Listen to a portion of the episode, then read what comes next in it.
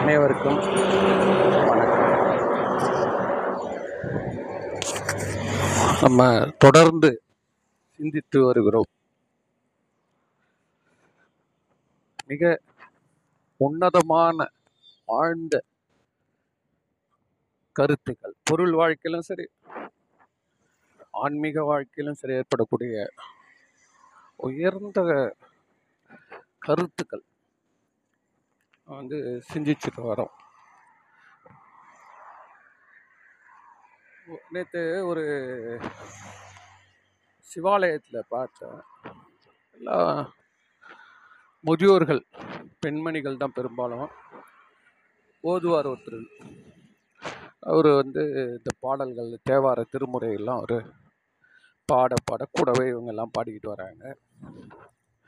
ஒரு மணி நேரம் நடக்குது. அதுக்கப்புறம் ஒரு நாயனாரை பற்றிய பேச்சு சந்தேகங்கள் விளக்கங்கள் கேட்டு முடியுது. அப்புறம் சிறு நைவேத்தியம் பிரசாதம் எல்லாம் அதோட முடியுது வச்சுக்கோமே. இது செய்யறதால இவங்களுக்கு என்னங்க லாபம்? இப்போ நான் என்ன கேட்குறேன் இதனால் என்ன கேரண்டி இருக்கு? இப்போ எல்லா அரசியலில் அதான் போயிட்டு இருக்குது. என்ன கேரண்டிங்க யாராவது கேரண்டி தர முடியுமா? நேற்று ஒருத்தர் சொல்கிறார் ஒரு சித்தருடைய கோயிலில் நின்றுட்டு ஒரு அடியார் ஒருத்தர் சொல்கிறார் அவருக்கு காலில் வந்து ரெண்டு விரலும் சுகர் வந்து அவஸ்தைப்பட்டதால எடுத்துட்டாங்க. ஆனாலும் அந்த புண்ணு ஆறாமல் இருக்குது ரெண்டு விரலை எடுத்து நீக்கிய பின் உள்ள பகுதி ஆறாமல் இருக்குது இவர் இந்த சித்தர்கிட்ட வராரு. இந்த சித்தருடைய கோயில் அது. சித்தர் இல்லை அவருடைய திருவுருவச் சிலை தான் இருக்கு. அதை வணங்குறாரு விபூதியை எடுத்து அந்த இடத்துல அழுத்தி விடுறாரு. அப்புறம் சொல்கிறாரு நான் இப்படி செய்ய செய்ய வந்து அந்த பொண்ணு சுத்தமாக ஆறிடுச்சு. வியக்கத்தகுந்த விதத்தில். அதனால் எல்லோரும் வாங்க. நிச்சயமாக எல்லோருக்கும் நல்லது நடக்குது. அப்படின்னு சொல்கிறாரு இது வந்து நிறைய பேர் சொல்கிறாங்க தெரியுமா? இந்த கோயிலுக்கு போன அப்புறம் தான் குழந்த பிறந்தது. இந்த கோயிலுக்கு போன அப்புறம் தான் எனக்கு வீடு கட்ட ஆரம்பித்தோம் இது சயின்ஸுக்கு பொருந்தி வருமா? நான் நீ நீ என்ன பவித்திரவாதியா? நீ என்ன நாத்தியவாதியா? என்ன கேட்காதீங்க. ரெண்டுமே நம்ம உபயோகப்படுத்தினா தான் வாழ முடியுன்ற நம்பிக்கை உடையவன் நான். வெறும் ஆன்மீகத்தை நம்பி மட்டும் செய்வதற்கு என்கிட்ட தகுதி இருந்தால் நான் இதை பேசினே இருக்க மாட்டேன். எல்லாம் மௌனத்திலே நடந்துடும் வேலை. அப்படி மனசால் நினைச்சாலும் நடந்துருமா? அது வந்து சயின்டிஃபிக்காக ட்ரூன்றான் அது தனி கதை. அது அப்புறம் சொல்கிறேன் அதாவது டெஸ்ட்லா அப்படின்னா நமக்கு எல்லாருக்கும் என்ன தெரியும்? டெஸ்லா அப்படின்னா ஆமாங்க. எலான் மஸ்க்கு அவர் வந்து இந்த electric car space X ship செவ்வாய் கிரகத்தை இட்டு போகிறன்றாரு இந்த மாதிரி புதுசு புதுசாக ஏதோ பண்ணின்னுக்கிறாரு. இந்த இது முன்னாடி இருந்த இந்த ட்விட்டர்ன்றது இப்போ இந்த எக்ஸ் தளத்தை வாங்கினாரு. பெரிய பணக்கார உலகத்தில் விரல் விட்டு எண்ணக்கூடிய அளவில் டாப்பில் இருக்கக்கூடிய பணக்காரர் அவர். இது நமக்கு தெரியும். ஆனால் டெஸ்லாக்கும் அவருக்கு என்ன சம்மந்தம் டெஸ்லானா அந்த பேர் ஏதோ ஒரு ஃபேஷனாக வச்சுட்டாருன்னு நினைக்க வேண்டாம். அது ஒரு மிகப்பெரிய ஆன்மீக விஞ்ஞானியோடைய பேர் அது. அது இன்னொரு நாள் சொல்கிறேன் நான் அந்த கதை தனியாக வச்சுருவோம் அதை. எதுக்கு சொல்ல வரேன் மக்களுடைய துன்பம் போகணும் சார் அது ஆன்மீகமும் விஞ்ஞானமும் சார் மக்களுடைய துன்பம் போவதற்கு கேரண்டி இருக்குதா? எதில் அதிகபட்ச கேரண்டி இருக்கு? ஒரு ஆர்ட் ப்ராப்ளம் வருது. கிட்னி ஸ்டோன் வருது. கர்ப்பப்பை எடுக்கிறாங்க. இதெல்லாம் சயின்ஸில் போனீங்கன்னா எல்லாருக்கும் சரியாயிடும். அது அதே ட்ரீட்மெண்ட் தான். பேர் தான் மாறும். மதம் மாறும் இனம் மாறும். மொழி மாறும் ஜாதி மாறும். ஆனால் ட்ரீட்மெண்ட் மெத்தடாலஜி ஒன்றே ஒன்று தான் யார் வந்தாலுமே ஃபுல்லாக ட்ரெஸ்ஸு எல்லாம் எடுத்துட்டு அவனை தூக்கி உள்ள ஐசியூவில் போட்டு அரிஞ்சு அந்த நோய் அதில் இருக்கிற கிருமி வெளியில் எடுத்து போட்டு தச்சு திருப்பி அனுப்பிச்சி விட்டுவான் செருப்பு சார் வேற ஒன்று பேர் உடம்புன்றது செருப்பு. நம்ம செருப்பு தைக்க கொடுக்குறோம்ல. அந்த செருப்பு தைக்கிறவர் அதை போட்டுன்னு வந்தவர் யார்? என்ன மதம்? ஏதாவது பார்க்கறது வாய்ப்பு இருக்குதா? அது தூக்கி அதை போடுவார். போட்டு கட கட கடன்னு அது என்ன பண்ணுவார்? அதை பிடிச்சி அழுத்தி ரெண்டு கால் நடுவில் செருப்பு வச்சு அந்த காதை தச்சு என்ன அதை தட்டி கிட்டி பார்த்து சுற்றி வராங்கன்னா பிரிஞ்சுங்க தான் பார்த்து எல்லாத்தையும் தையல் போட்டு ஒரு பாலிஷ் போட்டு கையில் கொடுக்குறாருல்ல. அது மாதிரி தான் சயின்ஸு மெடிக்கல் இஸ் இது மெடிசைன் ஃபீல்டு எல்லாம் அதுதான். அது என்ன பண்ணுது? ஒரு நிவாரணம் கண்டுபிடித்தால் அது நூற்றுக்கு நூறு பங்கு. எல்லாருக்கும் ஒரே மாதிரி இருக்கணும். அவனுக்கு காம்ப்ளிகேஷன் வேற க சரியான ட்ரீட்மெண்ட்டு டயக்னைசிஸ் இல்லைன்னா வரலாம். என்ன பிளட் ப்ரெஷர் செக் பண்ணாமல் ஆப்ரேஷனில் இறங்குனா அனிசீஷியா கொடுத்தா? அப்பா எப்பா அனிசிஷியான்றது ஒன்று இருக்காது ஞாபகம் வருது. அப்புறம் பேசுகிறேன் அது அனிசீஷியான்றது எவ்வளோ முக்கியமான விஷயன்றது இப்போ என் நண்பர் ஒருத்தர் அது இப்போ சொல்லிடுறேன். என் நண்பர். ரொம்ப ரொம்ப ரொம்ப எளிமையானவர் சார். எளிமைக்கு எளிமை. எழுபது வயசு இருக்கும் ரொம்ப சுறுசுறுப்பாக இருப்பார். ஓடி ஓடி போய் செய்வார். திடீர்னு கீழே வந்துட்டார் இடி போயிட்டு ஒரு ஹாஸ்பிட்டலில் சபர்பனில் இருக்க ஒரு ஹாஸ்பிட்டலில் வச்சு அவர் சர்ஜரி பண்ணி சக்ஸஸ் ஆகிட்டார் நல்ல சக்ஸஸ் நான் கால் முட்டு தானே இது என்ன பெரிய சக்ஸஸ்ன்றீங்களா அப்படின்னா சரி ரைட்டு ஓகே அது உள்ளே வந்து அந்த பிளேட்டை வச்சு அது நடக்க ஆரம்பிச்சிட்டார். பத்து நாள் ஆனவுடனே அவருக்கு மஞ்சா காமாலை வந்துச்சுங்க அது மஞ்சா காமாலைனே தெரியாமல் வயிற்ற வந்து பிரச்சனை இருக்குது. அப்புறம் இங்கே போய் அங்கே போய் இங்கே போய் அலைஞ்சு கலைஞ்சு என்னென்னவோ பண்ணி பார்க்கறதுக்கு சர்ஜரி அதுக்கு இன்னொரு ஒரு சர்ஜரி பண்ணால் அதுக்குள்ளார வந்து அது இந்த ஹெப்படைட்டிஸ் ஏ மாதிரி போல இருக்குது ரொம்ப சீரியஸான கண்டிஷனில் போய் போயிட்டார் ஆள். இதில் என்ன ஒரு வேடிக்கைன்னா நல்லா இருந்த ஆள் கீழே விழுந்ததால் பத்து நாள் எப்படிங்க மஞ்சா காமாலை வரும்? அது எப்படி அது? அப்படின்னா அப்புறம் எடுத்து நான் அப்படி அப்படியே இருந்தோம் நீண்டி பார்த்தா என்ன தெரியுதுன்னா இந்த அனிசீஷா கொடுக்குறாங்கள அப்போ அவங்க சில மருந்துகள் வேதிப்பொருட்களை சேர்ப்பாங்களாம். அந்த வேதிப்பொருள்களில் சில தவறுகள் இருந்தால் கொடுமையான இந்த மாதிரியான மஞ்சக்காமாலை வரும். ஒன்று இல்லை ஆப்ரேஷன் பண்ணுறவங்க சர்ஜனுக்கு மஞ்சக்காமாலை வந்து போயிருக்கலாம். அதோடைய மிகுதி கொஞ்சம் நஞ்சம் உடம்புல இருந்திருக்கும். அதனால் அவங்களுக்கு பரவி இருக்கலாம். அப்படின்னு ரெண்டு காரணம் சொல்கிறாங்க ரைட்டா? சரி ரைட். இது போட்டோம். ஸோ இதில் இதில் என்ன தெரியுதுன்னா ஆப்ரேஷன் சக்ஸஸ் மட்டும் முக்கியம் இல்லை. அந்த சுற்றி நடத்தக்கூடிய அந்த உதவியாக பொழியிறாங்க பாருங்கள் அதுவோடைய கண்டி நிலைமை ஸ்டேட்டஸ் தன்மையும் ரொம்ப ரொம்ப முக்கியம். அப்படி நம்ம தெரிஞ்சுப்போம். சரியா? ஸோ இப்போ இதில் என்ன ஆகுதுன்னா அவர் வந்து எல்லாருக்கும் நடக்கிற மாதிரி தான். ஒரு ஆப்ரேஷனில் பத்தாயிரம் ஆப்ரேஷனில் ஒரு ஆப்ரேஷன் இந்த மாதிரி மஞ்சள் காமலை வந்து இறக்குறதுன்றது நம்ம கண் கூட இப்போ பார்த்துட்டோம். அதே தானே அவன் சைட்லேயும் போட்டு வச்சுருக்கான் ஏதோ இப்போ ரிப்போர்ட் பண்ணதால் தானே எழுதி வச்சுருக்கான் சார் ஒருத்தன் கஷ்டப்பட்டு டைப் பண்ணி எழுதி வச்சுருக்கான் இதுதான் விவரம்னு. கூகுளில் தென்னை கிடைக்குது. இப்போ இது உண்மை. ஆனால் இதில் மறுபக்கம் என்னென்னா அவர் வந்து டெய்லி வந்து நான் போகிற கோயிலுக்கு வருவார் சார். நான் வந்து சிவாலயத்தில் உட்காந்து இருப்பேன் அவர் சுற்றி வருவார். கரெக்டாக ஈவினிங் ஏழரை மணினா டான்னு வந்துடுவார் வெள்ளை வேஷ்டி வெள்ளை சட்டை. வெள்ளை தலைமுடி நரைச்ச தலைமுடியோட விபூதி இட்டுன்னு டக்க டக்க டக்க டக்குன்னு வருவார் சுற்றிட்டு போயிட்டே இருப்பார். ஒரு ஒரு சந்நிதியிலும் போய் சாமி அப்படியே பார்த்து பார்த்து கும்பிடுவார். ஆனால் எவ்வளோ நேரம் ஆனாலும் அந்த முருகருடைய சந்நிதி பூட்டியிருந்தா கூட சரி அந்த வாசல் அந்த கதுவில் அதாவது அந்த செவுத்தில் கதவு பக்கத்தில் செவுத்தில் வந்து இந்த குமாரஸ்தவம்னு பாம்பன் சுவாமிகள் எழுதி வச்சுருக்கோம்.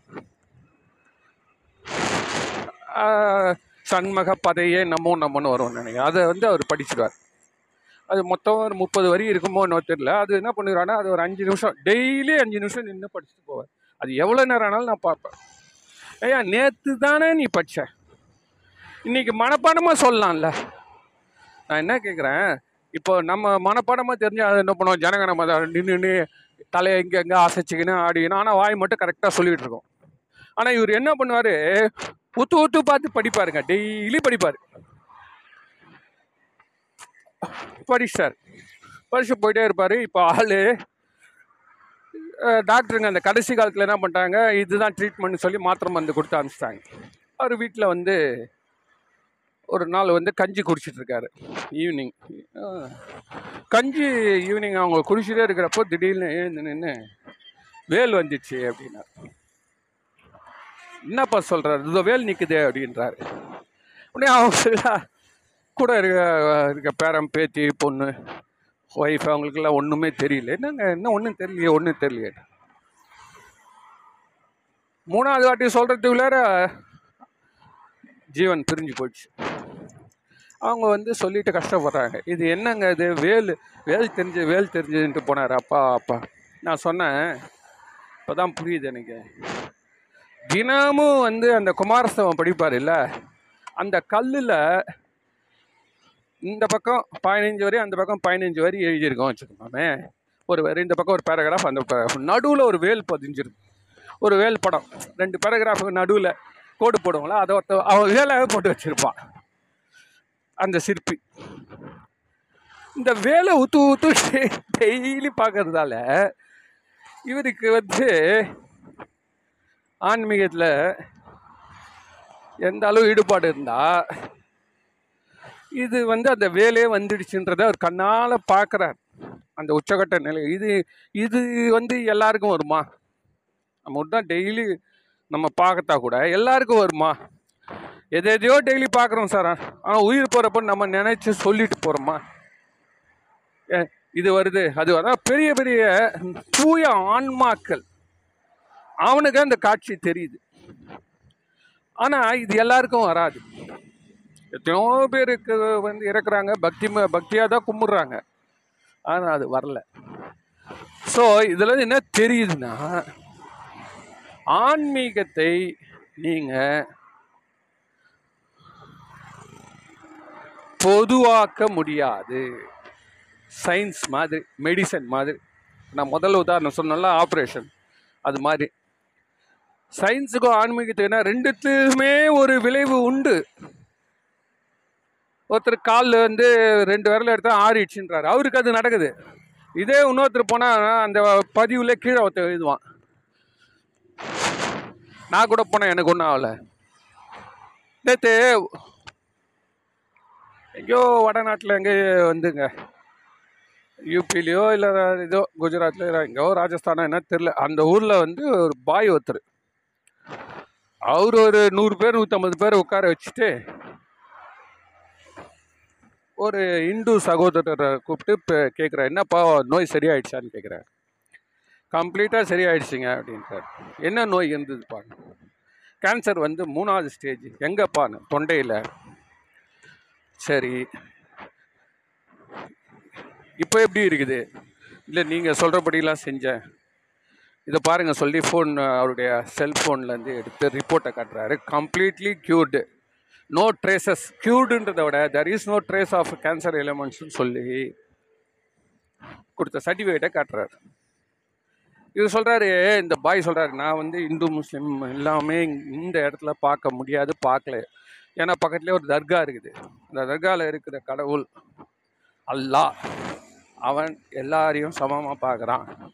அவன் தான் இதை செய்கிறான் அப்படின்னு எழுதுறாரு. இதை வந்து அந்த இந்து சகோதரர் வந்து சாட்சியம் கொடுக்குறார். கொடுக்குறாரா? இதை பார்த்த உடனே ஒரு ஈஸியாக கமெண்ட்டில் கீழே போட்டுன்னு வராங்க. கமெண்ட் பாக்ஸில் எல்லாம் எனக்கு நம்பர் கொடுங்க எங்கே இருக்குது அட்ரஸ்ஸு நாங்கள் இந்த குடும்பத்தில் கஷ்டப்படுறோம். இது இதுன்னு அதில் ஒருத்தன் எழுதுறான் நான் மூணு வாட்டி போயிட்டு வந்துட்டேன் ஒரு பலன் இல்லை யாரும் போகாதீங்கன்னு எழுதுறான். இன்னொருத்த எழுதுறா போயிட்டு லக்னோ கேன்சர் ஆஸ்பத்திரியில் நூறு பேஷண்ட் படுத்துங்கிறாங்க எல்லாரும் எழுப்பிட்டு வா போன்றான் உன் பவர் இருந்தால் காட்டுன்றான். இதெல்லாம் எப்படிங்க இது? ஒரு உண்மை என்றால் அது உண்மையாக இருக்கணும். இப்போ நேற்று அந்த பதஞ்சலி அவர் போட்டு சுப்ரீம் கோர்ட்டு போட்டு சாத்து சாத்துன்னு சாத்துறாங்க அவரை. ஏன் அப்படின்னா நீ எதை சொன்னாயோ இங்கிலீஷ் மருந்து சரியில்லைன்னு சொல்கிற அதை ப்ரூவ் பண்ணி காட்டுன்றாங்க. நீ என்ன சொன்னியோ அதை செஞ்சு காட்டு. அதுக்கான ஆதாரத்தை கொடுன்னா இல்லைங்க நாங்கள் தப்பாக சொல்லிட்டோம். சரி என்ன தப்பாக சொன்னாங்கன்னா அவர் பதஞ்சலி பாபா ராம்தேவ் என்ன சொல்லியிருக்காருன்னு பார்த்தீங்கன்னா அவருக்கு வந்து ஒரு உண்மையான ஒரு சீக்வன்ஸை சொல்கிறாரு முதல்ல இந்த மருந்து குத்திங்க கொரோனாக்கு அந்த மந்து குத்திங்க இந்த மருந்து எல்லாம் செத்துக்கினே போகிறான் என்னடா மருந்து கொடுக்குறீங்க? இது இந்த மருந்துகள்லாம் வேஸ்ட்டு அப்படின்னு எப்பயோ பேசியிருக்காரு. அது வந்து இங்கிலீஷ் மருந்தில் இருக்கிற டாக்டர்லாம் சேர்ந்து கேஸ் போட்டாங்க அவங்க சங்கத்து மூலமாக இப்போ ஜட்ஜு கூப்பிட்டு கேட்குறாரு நீ எந்த அடிப்படையில் நீ சொல்கிற நீ ஆராய்ச்சி பண்ணியா? நீ எடுத்து படித்து பார்த்தியா இது ஒர்க் ஆகலன்னு. யார் யாருக்கு எவ்வளோ ஒர்க் ஆச்சுன்னு தெரியுமா உனக்கு? இது நீ கரெக்டாக ப்ரூவ் பண்ணுன்னா இல்லைங்க நான் சொன்னது தப்புங்கன்ட்டேன் இப்போ அதனால் எதுவுமே ஆதாரபூர்வமாக நிரூபிக்கப்பட்டால் அது சயின்ஸ் புரியாத ஆதாரத்தால் நிரூபிக்கப்பட்டால் அது ஆன்மீகம். அப்போ நம்ம எல்லாரும் சயின்ஸுக்கு போயிடலாமா? அப்போ ஆன்மீகமே வேணான்னா எங்கே சயின்ஸு கைவிட்டுதோ அதை வந்து சில நேரங்களில் நல்லா நோட் பண்ணுங்க. சில நேரங்களில் இந்த ஆன்மீகம் காப்பாற்றி விட்டுட்டு சார். இதுக்கு வந்து இதோடைய என்ன காரணம் அப்படின்னா ரொம்ப ரொம்ப நுட்பமான விஷயமா இருக்கு. இதை தான் நமக்கு இப்போ கேட்கணும் நம்ம எந்த கோயில் எந்த சாமியார் யாரை போனாலும் சாமி நீங்கள் எல்லாரையும் காப்பாற்றுங்களா என்னை மட்டும் காப்பாற்றுவீங்க உன்னே அவங்க சொல்லலாம் இல்லை உன்னை மட்டும் தான் காப்பாற்றுவேன் யார் நம்பிக்கையோடு வராங்களோ அவங்கள தான் இல்லை எல்லாருமே நம்பிக்கையோடு தானே வராங்க. இல்லை அவங்களுக்கு அந்த நம்பிக்கை இருந்திருந்தால் அவங்க இந்நேரம் ம- குணம் ஆயிருப்பாங்களே அப்படின்னு திருப்பிடுவான். நம்மளும் அதை கேட்டுன்னு வந்துடுவோம் இப்போ ஒரு கடவுள் ஒரு மனித கூட்டம் அவன் அருள் புரியிறான். எல்லாம் அவன் பசங்க ஒரு பையனுக்கு நீ அருள் புரியல ஒருத்தனுக்கு அருள் புரியிற. இது எப்படி இது இது நியாயமாகும்? இதை நம்ம எவனா கேட்குறோமா எனக்கு தெரியாதுங்க. நான் வந்து அந்த வண்டியில் நான் ஏறலைங்க அது வரைக்கும். போயிருந்தா அன்றைக்கி அடி போட்டிருக்கோங்க. தப்பிச்சங்க. இப்போ அடிபட்டவன் எல்லாம் இறைவனின் குழந்தைகள் இல்லையா எவ்வளோ ஆன்மீக டூர் போகிறாங்களே கூட்டம் கூட்டமாக அங்கே எல்லாரும் வந்து எப்படி விபத்துகள் நேர்ந்த இறைவன் அனுமதிக்கிறான். இறந்தே போகிறாங்க எவ்வளோ பேர். போனவன் வருவான்றது நிலையே கிடையாது. ஹெலிகாப்டர் உழுதுங்க. இமயமலையெல்லாம் போனால் ஹெலிகாப்டர் போ- உழுது. செத்து போகிறான் இங்கே நம்மூர் பக்கம் வந்தால்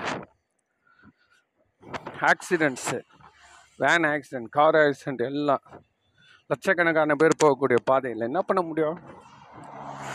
அப்போது கடவுள் தான் இதை பண்ணுறாரு அந்த நம்பிக்கையில் இருக்கிறவங்க நம்பிக்கைன்னு வச்சுட்டோம் வச்சுக்கோங்களேன் அவர் வந்து கடவுள் ஏன் இப்படி பண்ணுறாரு ஆ அது அவன் விதிங்க. அவன் விதி முடிஞ்சிச்சு அப்போ விதி தான் எல்லாம் செய்ய போகுதுன்னா கடவுள் ஏன் கும்பிட்ற? சார் ரொம்ப ஓர குழப்பிக்கு இதெல்லாம் ஏழைங்களுக்கு இதெல்லாம் தெரியாதுங்க. எனக்கு ஆயிரம் ரூபாய் கொடுத்துட்டு நான் ஓட்டு போட்டுறேன். அப்படின்னு சில குரூப் இருக்கும். அதுக்கப்புறம் ஆச்சுன்னு அழுவான். ஐயோ ஜிஎஸ்டினா என்ன? கேஸ் வேலைனா என்ன? இது என்ன? என்ன அதுனா என்ன? இந்த கொடுமைகள்லாம் என்னை பிடுங்குதே அப்படின்னு தவிப்பேன் ஆனால் பெரும் சிந்தனை இல்லாததால் வந்து சிந்தித்து தீர்க்கமாக செயல்படாததால் வரக்கூடிய விளைவுகள். இல்லையா? ஸோ இப்போ நம்ம அந்த கேள்வியை நம்ம இப்போ நம்ம கேட்டே ஆகணும். அதுக்கு பதில் எங்கே இருக்குது? இதுதான் என்ன பதில்னா சயின்டிஃபிக்காக பதில். ஏன்னு கேட்டால் சயின்ஸை விட பெரிய சயின்ஸ் தானே ஆன்மீகம். ஏன்னா அது ஒரு லெவலில் ஒர்க் ஆயிருக்கே சார் ஒருத்தனுக்கு ஒரு சர்க்கியூட்டில் ஒரு லைட் எரியுதுன்னா அந்த லைன் கரெக்ட் தானே? இந்த கரண்ட்டில் ரெண்டு குச்சி வச்சு தொட்டு பார்த்தாலாம் லைட் எரியுது இல்லை சார்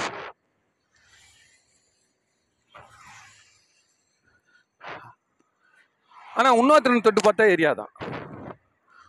அப்படின்னா என்ன அர்த்தம்? அவனுக்கு லைன் தானே ப்ராப்ளம் அப்படின்னு அதை சொல்ல மாட்டேன்றாங்க.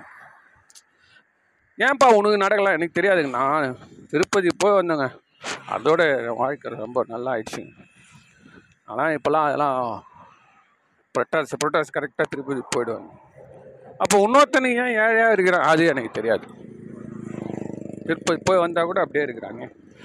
அது அது நம்மளுக்கு சொல்ல தெரியாது. ஸோ இது வந்து இதுக்கான ஒரு விளக்கம். இது வரைக்கும் யாருமே சொல்லலை.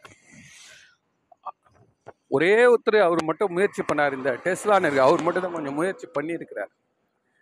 இது வந்து இந்த இறைவனுடைய சக்தி மனிதர்களுக்கு எல்லாரும் கிடைக்கணும்.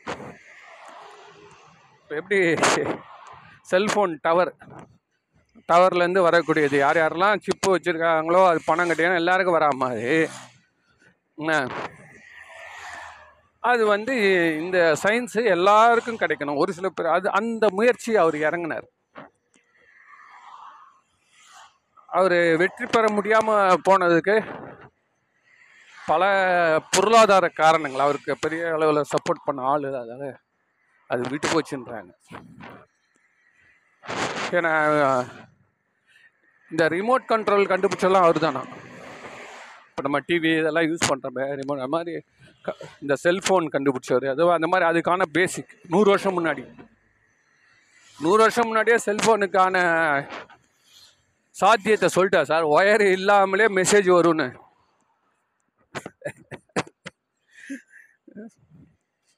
அப்பேற்பட்ட ஞானி. ஸோ இதனால் நம்ம வந்து நம்மளே இப்போ ரெண்டு மூணு குரூப் இருப்போம் வச்சுக்கோங்களேன். ஆன்மீகம்னு எடுத்தா எனக்கு அதெல்லாம் நேரமே கிடையாது சார். தயவுசெய்து பொண்டாட்டி தான் ஏதோ பண்ணின்னு இருப்பா. உட்காந்து செவ்வாய்க்கிழமை வெள்ளிக்கிழமை கும்பிட்டுன்னு இருப்பான் சொன்னான்னா போவோம் வருவேன். அவ்வளோதான் ஏ நமக்கு நம்ம கை வச்சா தாங்க நான் பார்த்துட்டேங்க ஆமாம் சின்ன வயசுலேருந்தே நான் தாங்க கஷ்டப்பட்டு வந்து எங்கள் அப்பா விட்டு போயிட்டாருங்க. எல்லாம் நான் தாங்க என் தங்கச்சியாக்கா தான் இதெல்லாம் பண்ணணும் ஒருத்தன் ஏன்னா அந்த அளவுக்கு அவன் வந்து பாதிக்கப்பட்டான். அந்த பாதிப்பினுடைய ஒரு தத்துவம் அவன் வழி நடத்துது. இன்னொரு குரூப் எப்படி இருப்பாங்க? முக்கியமான நாள் மட்டும் நான் கரெக்டாக கும்பிட்ருவேன் சார் கிருத்தி கிருத்தி கரெக்டாக கன்சாமி கோயில் போயிடுவேன். அம்மா வருஷம் வரப்புனா திருத்தணி போயிடுவேன். வருஷத்துக்கு ஒரு வாட்டி சபரிமலைக்கு போயிடுவேன். ஆனால் ஏதோ ஒன்று சொல்லுவான். அந்த மாதிரி இருக்கிறவங்க எப்படி கேட்டிங்கன்னா என்ன, நல்லது மட்டும் சுவாமியாண்ட செஞ்சுட்டு அதுலேயே ஒரு பெருமை அடைஞ்சிட்டு அதுக்கால அவராண்ட ரொம்ப கேட்குறது கிடையாது. ஆ- நம்ம அப்படியே ரெண்டுமே ஜம்முன்னு போனால் டக்குன்னு அப்படியே தட்டில் அப்படி பணத்தை போடுறது அப்படி விஐபி டூவில் போகிறது பத்துக்கு கோயில் பார்க்குறோம் அப்படியே ஜிலு ஜிலு ஜிலுன்னு. எந்த பிரச்சனை இருந்தாலும் மைண்டுக்கு ஏற்றது கிடையாது. அவ்வளோ ஆள் வீட்டில் இருக்கான் அவ்வளோ இந்த அளவில் கேள்வியெல்லாம் நான் அவெல்லாம் கேட்க மாட்டார் கேட்க அளவில் அவருக்கு அனுபவம் கிடையாது.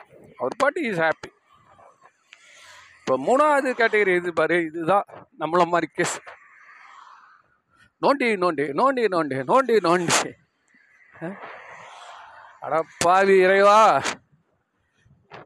இவ்வளோ பேர் வந்து நான் நல்லா வச்சிருக்கேன் இவ்வளோ பேர் நல்லா இல்லாமல் வச்சுருக்கியே. இல்லை என்னதான் வழி? அப்படின்னு எல்லா மத புஸ்தகத்துலையும் எடுத்து படித்து பார்த்தீங்கன்னா எல்லாரும் சொல்லுவான் என் மதத்துக்கு வந்துரு. அப்படியே வந்துடுறாரு. அப்படியே அழுக்க தீப்பார். பாலைவனத்தில் அப்படியே பசும் ஜோலையே மலத்தை வச்சிருவார் இறைவன். தெரியுமா? இங்கே வந்துடு வந்துடு வந்துடு வந்துடு நம்மளும் அன்னைக்கு தான் அந்த புஸ்தகம் எழுதுன மாதிரி நமக்கு மட்டும்தான் ஒரு லாட்டரி டிக்கெட் கிடைச்சா நம்மளும் அதை சந்தோஷமாக படிக்க ஆரம்பிப்போம். அப்படியா அவருக்கு அது நடந்ததா? ஆமாம் இவருக்கு எது நடந்தது? குருடர்கள் பார்த்தாங்க. ஆ முடவர்கள் நடந்தார்கள். ஆமாம் ஆமாம் அப்போ ஏன் இவ்வளோ ஆஸ்பத்திரியில் ஏன் இவ்வளோ பேர் நம்ம கேட்க மாட்டோம்? நம்மளுக்கு வயிற்றுவலி ஏதாவது ஒரு வழியில். ஏன்னா எல்லாம் மற்றவங்களாம் தேத்தி அமிச்சிட்டான்ல நம்மளை. பொருள் வாழ்க்கையில் நம்ம கதவு டோர் க்ளோஸ்ட் இங்கே வரோம் இங்கே வந்து நம்பிக்கையாக வந்து செய்கிறோம் ஆனால் நமக்கு ஒன்றும் நடக்கலை. அங்கங்கே அப்படி அப்படியே ஒரு வானத்தில் அப்பப்போ ஒரு ராக்கெட் வர மாதிரி ஒரு காட்சி வருது. ஒவ்வொருத்த வந்து சொல்லுவான். என்ன நம்ம கூட ஒருத்தர் வருவார் அவருக்கு. யூஎஸில் வேலை கிடச்சிட்டாங்க. இப்போ தான் இந்த பணம் அமைச்சிருக்காரு கோயில். அடாடா அது அப்புறம் இறைவன் அவருக்கு வேலை செய்கிறான் நமக்கு செய்யலை நம்ம அப்படியே நினச்சிட்டு இருக்கோம். ஏங்க நம்மளுக்கு எப்போங்க வரும்? வரும். இதோ வந்துடுச்சு. இது வந்து ஒரு மதம் இல்லை. இன்னைக்கு நாட்டில் இருக்க எல்லா மதங்களும் இதுதான் சொல்லுவோம் ஆனா இந்த சித்தாந்தம்னு ஒன்று இருக்குது. சைவ சித்தாந்தம். அவன் மட்டும் தெளிவாக சொல்லுவான். அவன் இறக்கமே இல்லாமல் சொல்லுவான். அவர், நீ என்ன பண்ணாலும் நீ இப்போ பண்ணுறதெல்லாம் அடுத்த ஜென்மத்துக்கு தான் வரும். நீ போன ஜென்மத்தை செஞ்சது கஷ்டப்பட்டே ஆகணும். போ அப்படின்றான். என்ன இப்படியாங்க பதில் சொல்கிறது வர விட கொஞ்சம் கொஞ்சமாக கை விடாமல் இதுங்க க்ளீனாக சொல்லி அனுப்பிச்சிடுவாங்க இல்லையே இப்போ எனக்கு நல்லது நந்துச்சே ஏ நீங்கள் தானே சொன்னீங்க. ஓ நல்லது நந்துச்சா? அப்போ ஏதோ இறைவனோட கருணை அது. நடக்கல. அது இறைவனுடைய நீதி. அப்போ எப்பவுமே இறைவன் சேஃபாக இருக்கார். ஒரு ஆட்சியில் நல்லது நடந்ததுன்னா ஆட்சியாளர் வந்து நான் தாங்க செஞ்சேன்னு என்ன? இதே கெட்டது நடந்தது வச்சுக்கோங்களேன். அந்த கட்சிக்காரெல்லாம் சொல்லுவான். இப்போ வந்து திடீர்னு ஒரு விலைவாசி ஏறுது. ஒன்றுமே பண்ண முடில கேஸ் விலை ஏறுது பெட்ரோல் விலை ஏறுது. என்ன அரிசி விலை ஏறுது அது இது ஏதோ ஒன்று போகிறப்போ அப்போ அந்த கட்சியில் இருக்கிறவங்கலாம் என்ன சொல்லுவாங்க கேட்டிங்கன்னா அவர் என்னங்க பண்ண முடியும்? மழை இல்லை விலையில.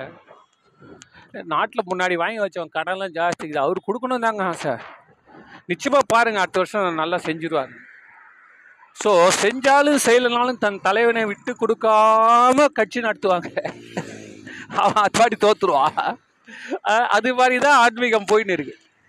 எப்பவுமே இறைவனை குறை சொல்லக்கூடாது. சரி நாங்கள் இறைவனை குறை சொல்லடா. எங்களுக்கும் இறைவனுக்கும் என்ன ஃபார்முலா அதை சொல்லு.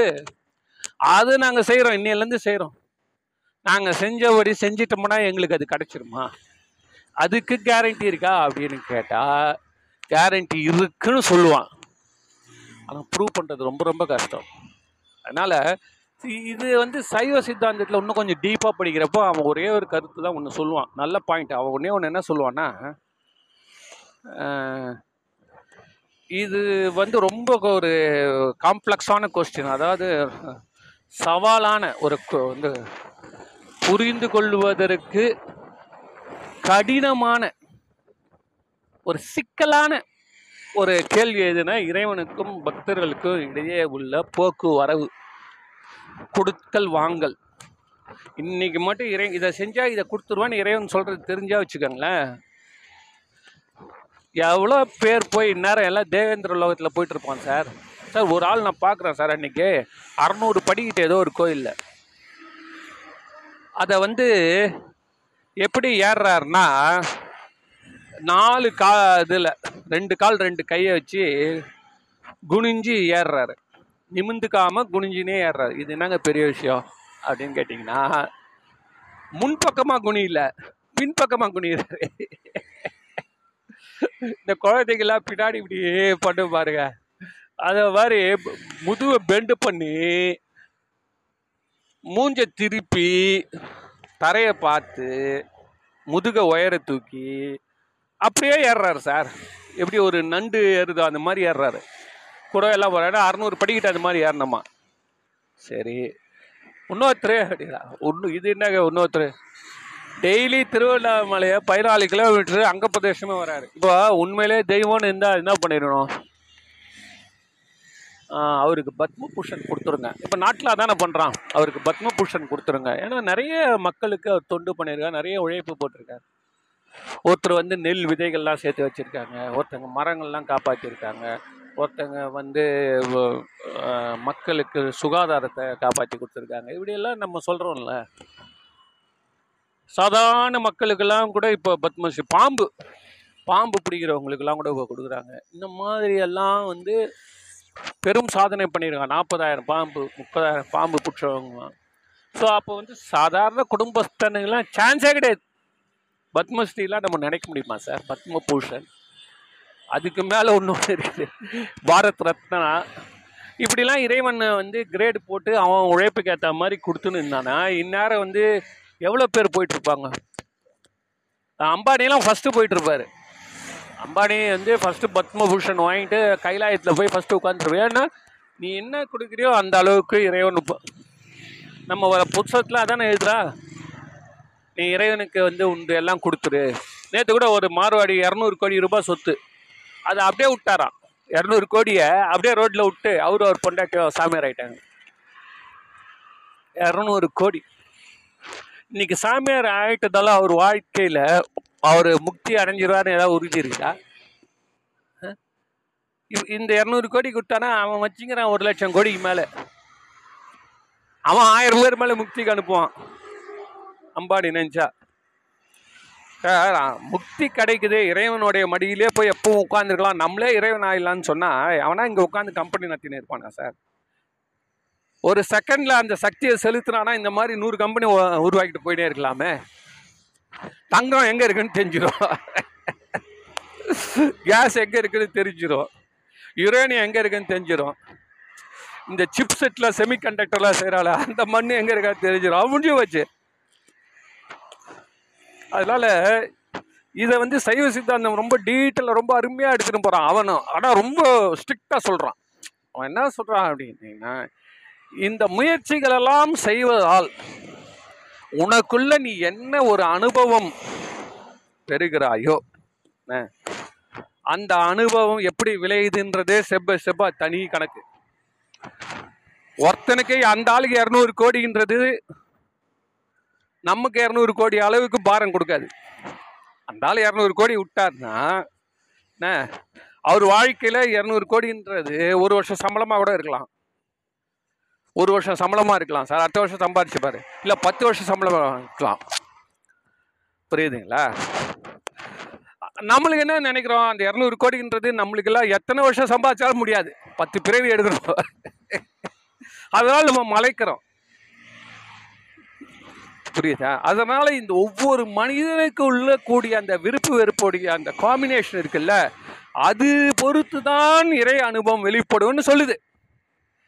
அப்போ வந்து இது ஆன்மீகமாக சயின்ஸா அப்படின்னா இது உள்ள ரெண்டுமே இருக்குது அப்படின்னு நம்மளோட ஆட்கள்லாம் சொல்கிறாங்க சித்தாந்தத்தில் என்ன சொல்கிறாங்கன்னா இருக்குது இதுவும் சயின்ஸ் தான் லாஜிக்கலாக இருக்குது அது. அப்படின்னு அவங்க சொல்லி அதனால் இந்த வழி நல்ல வழி தான் இந்த வழி நல்ல வழிதான் அப்படின்னு ஒரு விளக்கத்தை கொடுத்து முடிக்கிறாங்க. இதை நம்ம ஒரு பக்கம் வாங்கி வச்சுப்போம். ஆக நம்ம என்ன செய்யணும்னா சயின்ஸும் வேணும் விஞ்ஞானமாகிய மெடிசனில் இருக்கக்கூடிய அந்த துறையும் வேணும் ஆன்மீகமும் வேணும். ரெண்டுத்துலையுமே நம்ம ஏமாந்துடக்கூடாது இதை பற்றி நம்ம மேலே மேலே பேசுவோம். நன்றி.